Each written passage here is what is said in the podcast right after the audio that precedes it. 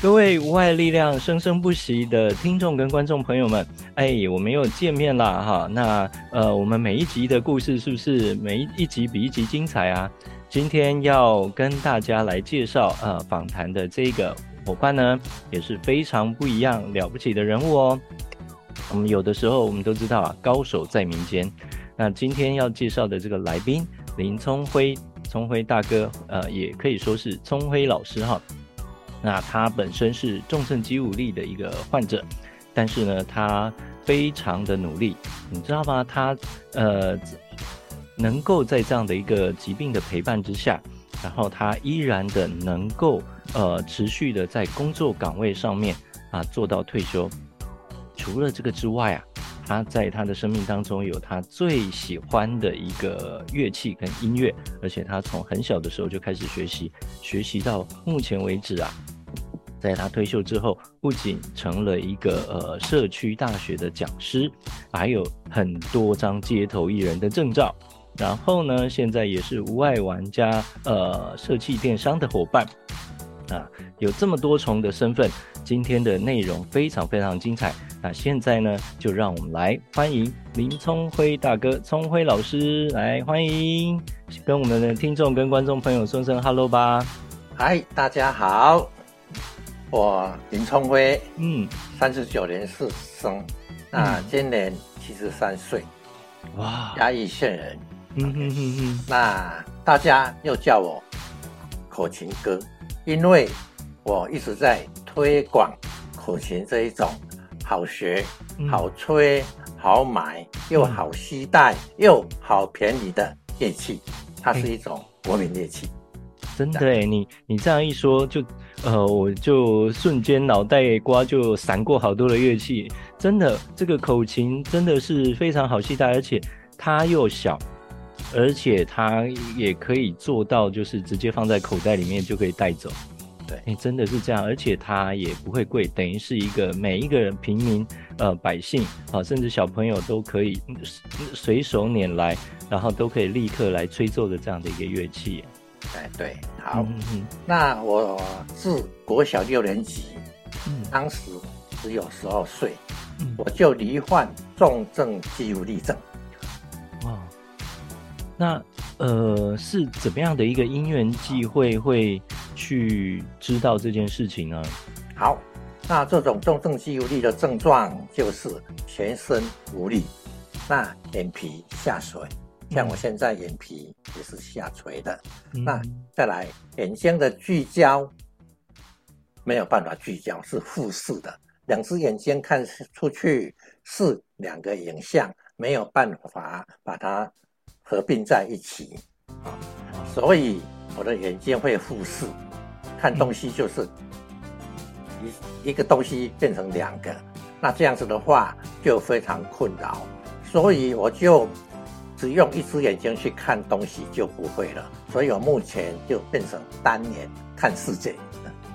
哇！可是单眼跟双眼，其实在我们的一个日常生活当中，呃，为什么眼睛要有双眼呢？就是因为说我们对我们要有那个立体感跟一个距离感。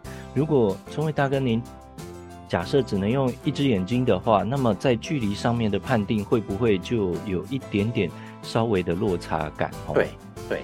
就是没有距离的方向，没有距离感，那就是必须要特别小心，嗯、呃，才不会造成跌倒或者是碰到东西等等。嗯，对哦，那这个也是在这个生活上面也会造成许多的不便。但是我觉得非常的佩服您，就是你从。嗯、呃，大概非常小，大概十二岁的时候，然后出现了这样的一个症状，然后您现在已经七十三岁了，对啊，所以说六十一年了，是这么六十一年的与病相处的时间，也真的非常不容易。那我们也必须要小心的，呃，在生活上面啊，然后呃这些大小事。然后您刚刚说。呃，这个重症肌无力除了复视，然后眼皮下垂之后，因为它的名称听起来就是肌无力嘛，所以它在您这个身体上面应该有发生这样的一个症状。那最严重的时候会有什么样的一个表现呢？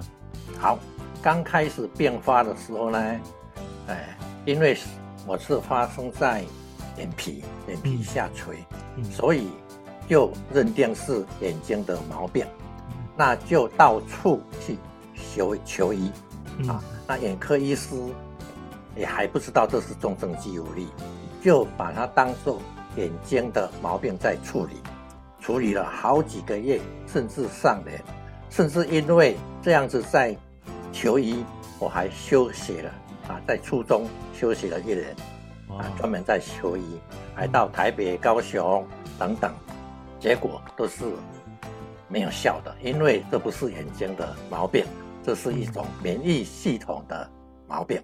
嗯。那到后来是怎么样才会确诊知道这件这个事情的？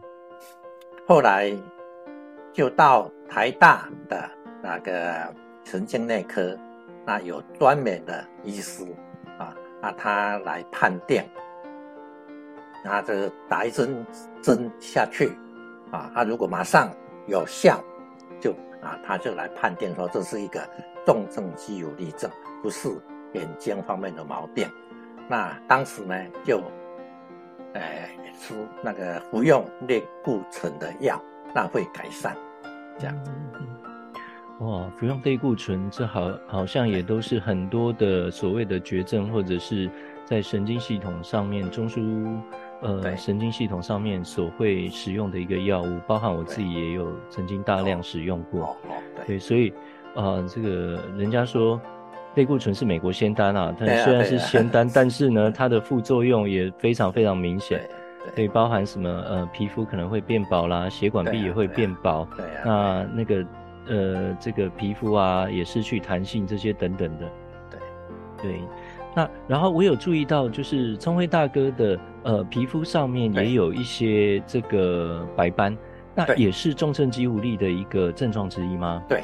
好，重症肌无力是一种免疫系统的毛病，嗯、那会伴随着这个白斑症状啊。白斑的话就是，呃，像我手上这样子、嗯、啊，有白斑，我的脸皮肤都有，身体也有，这是一种，呃，白斑症是免疫系统的毛病，嗯、那几乎是没有没有办法，虽然不痛不痒，嗯、但是。诶，没有办法医治，嗯，那会造成生活上非常大的不方便啊。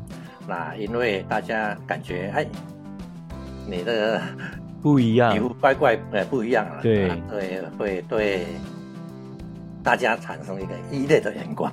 嗯嗯嗯，是。那哇，没有想到说，就是一个这样的一个疾病，它的症状也非常非常多元哦。对。然后聪慧大跟，你刚刚提到，在特别是求医的那个部分，对，我觉得所有人在是遇到一些非常重大疾病或者是非常棘手甚至罕见疾病的时候，也都一定会经过前期的这样的一个过程。那因为症状的部分，就是在呃，您刚刚说的第一个，他左眼比较明显的部分就是眼科，对所以我们当眼睛嘛，所以我们当然就会直接联想，就会去找眼科。对，那像我第一次发病的时候，我也是左耳然后失聪，哦、那那我就去找耳鼻喉科，但是谁会想到说，哇，这个是中枢神经的这个疾病？那等到真的找到中枢神经的疾病的时候，那有的时候也许已经错过了一个黄金期嘛。对。对对呀，那这个真的是也是比较遗憾的事情。不过也是您说的也对，就是在求医的过程当中，有的时候能够遇到一个有经验的医师，哦，那个真的是第一个，可能我们就过去祖上积德，或者是什么烧香，平时有烧香之类的，哇，那个有的时候也是几率问题。那当我们真的遇到了，我们真的要万分万分的再感谢。对，嘿，那在这样的一个情形之下，那您后来是做从事什么样的这个工作，然后也完全能够做到退休呢？好，虽然这样子造成我日常生活上非常大的不方便，但是我还是排除万难，克服各种困困难，完成到大学毕业。啊，并且呢，顺利考上电力公司，在核能发电厂担任工程师的职务，四十二年，到满六十五岁，就是以一百零四年届龄退休。那这样子，你、非常不容易耶。你要在这个，比如说眼睛，我们可能就是尽可能的只用一只眼睛来去工作上面。然后你刚刚提到说，您在台电的核三厂那边工作哈？哎，您过去大学科系也是是什么系？好，我是逢甲电子计算机系。啊，理工科，难怪难怪。对对对，对，因为一想到这种台电，呃，电力公司应该都会跟工程有关系。对对对。嗯嗯嗯。哦，那也算是呃，有把所学的，然后来发挥所长。在核三厂，因为我我小的时候也是住恒村嘛，哦哦哦，对，然后我对核三厂也非常非常了解。那然后那个时候你在工作之余，有没有觉得说，比如说跟嘉义啦、跟恒春半岛这样的一个整个海岛的风情，有还蛮放松、很悠闲的一种感觉，有如世外桃源这样子的一个氛围呢？我是民国六十七年。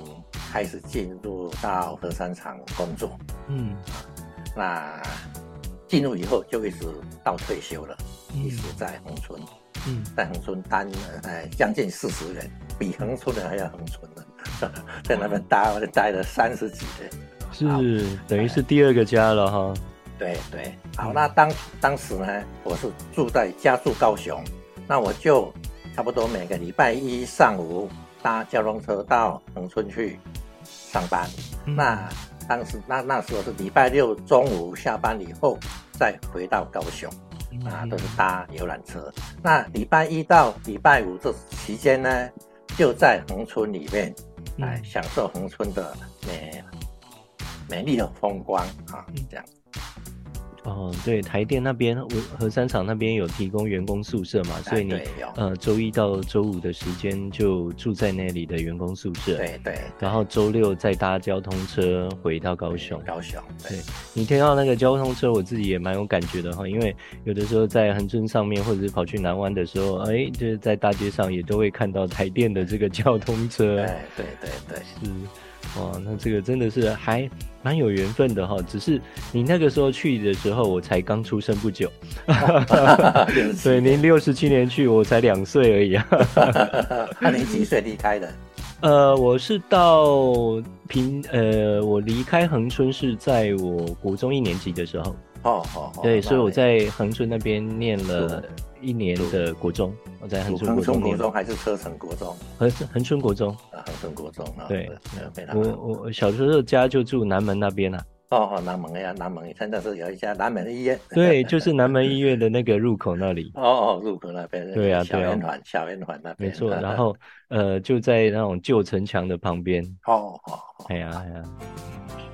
好，那呃，在工作之余的话，那有没有什么样的一些生活在给你调剂，或者是说，呃，在口琴方面，也好像听你说，你那个时候是在恒春，然后就直接开始在社区大学里面教起口琴的。对对，好，那我口琴呢是从国小六年级就开始自学，哎，会吹奏。那就一直陆陆续续到现在都一直在研究，在在吹。OK，好。那我在民国九十四年那时候因缘际会啊，刚好恒春社区大学有在招募一些音乐班，那我就去那边教口琴和陶笛。OK，好。啊，就利用下班时间，哎，在那边和一些音乐同好，大家一起来吹奏。那几年以后，大家有兴趣的一些好朋友，就成立一个恒春陶笛口琴乐团。那利用晚上时间到各地去，哎，演奏，参加庙会。参加社区的活动和喜庆等等，和大家一起同乐。嗯，这样。哦，九十四，民国九十四年就开始了，对对，真的非常不容易。而且你刚刚提到说，你从呃小学六年级就开始自学吹口琴，哎，对对，所以我觉得这个真的非常非常不容易。呃，换成是现在这个世界哈，比如说现在网络很发达，我们要学习一件事情啊，只要上 Google 或者是上这个 YouTube，那只要输入关键字。那我们很容易的都可以在家来做学习，对，因为我们可以看着影片，然后这样子直接来来这样学习。但是在当时网络不发达的年代，而你没有去跟着老师做这样的一个学习，你是靠着自己的这个能力，然后去吹奏口琴的。我觉得非常非常不容易耶。这个地方又 又不由得心里面又燃起了那个崇敬之心哦。对对对，嗯，那所以你可以告诉我们说，呃，在你自学的这个过程当中，有没有遇到一些呃，比如说学习上面的一些困难呢，或者是一些其他的部分？好。那自己学，因为我都是用耳朵来听啊，嗯，靠耳朵听啊，那听歌曲啊，在模拟把它吹出来啊。那除了口琴以外，我又学那个吉他啊。我记得在我们初中二年级，嗯，那我就筹了两百块到乐器行去买一把吉他，啊，那个吉他还是自己学。是，嗯，也真的非常不容易哈。那个时候，我觉得能够拿来学习的，大概只有书本的这个谱，然后还有教学手册这样子。对对对，所以从小就学口琴、吉他，嗯、那就当做娱乐啊。嗯嗯嗯。那再来呢，我到了上班以后，嗯啊，OK 好。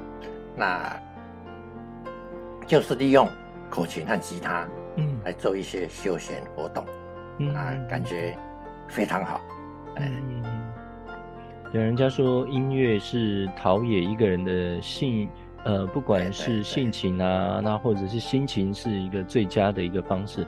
而且不止自己开心，然后当你演奏的时候，呃，周遭人也会音乐，因为这个音乐的氛围。而去彼此互相感染跟影响，对对，嗯，那在而且那个时候正好也是民谣吉他，哎、就是民歌的最丰盛、最盛行的这样的一个开始，对，那正好也搭上了这样的一个热潮哦，对，嗯嗯嗯。没想到罹患重症肌无力的林聪慧大哥，不仅完成了自己的学业，还有工作到退休，而且还可以保持他对于音乐的兴趣，然后一直带给大家欢乐，真的是一件很棒的一件事情啊！下一集会带给大家带来更多聪慧大哥更棒的故事，请不要错过哦！无爱力量生生不息，我们下次见，拜拜。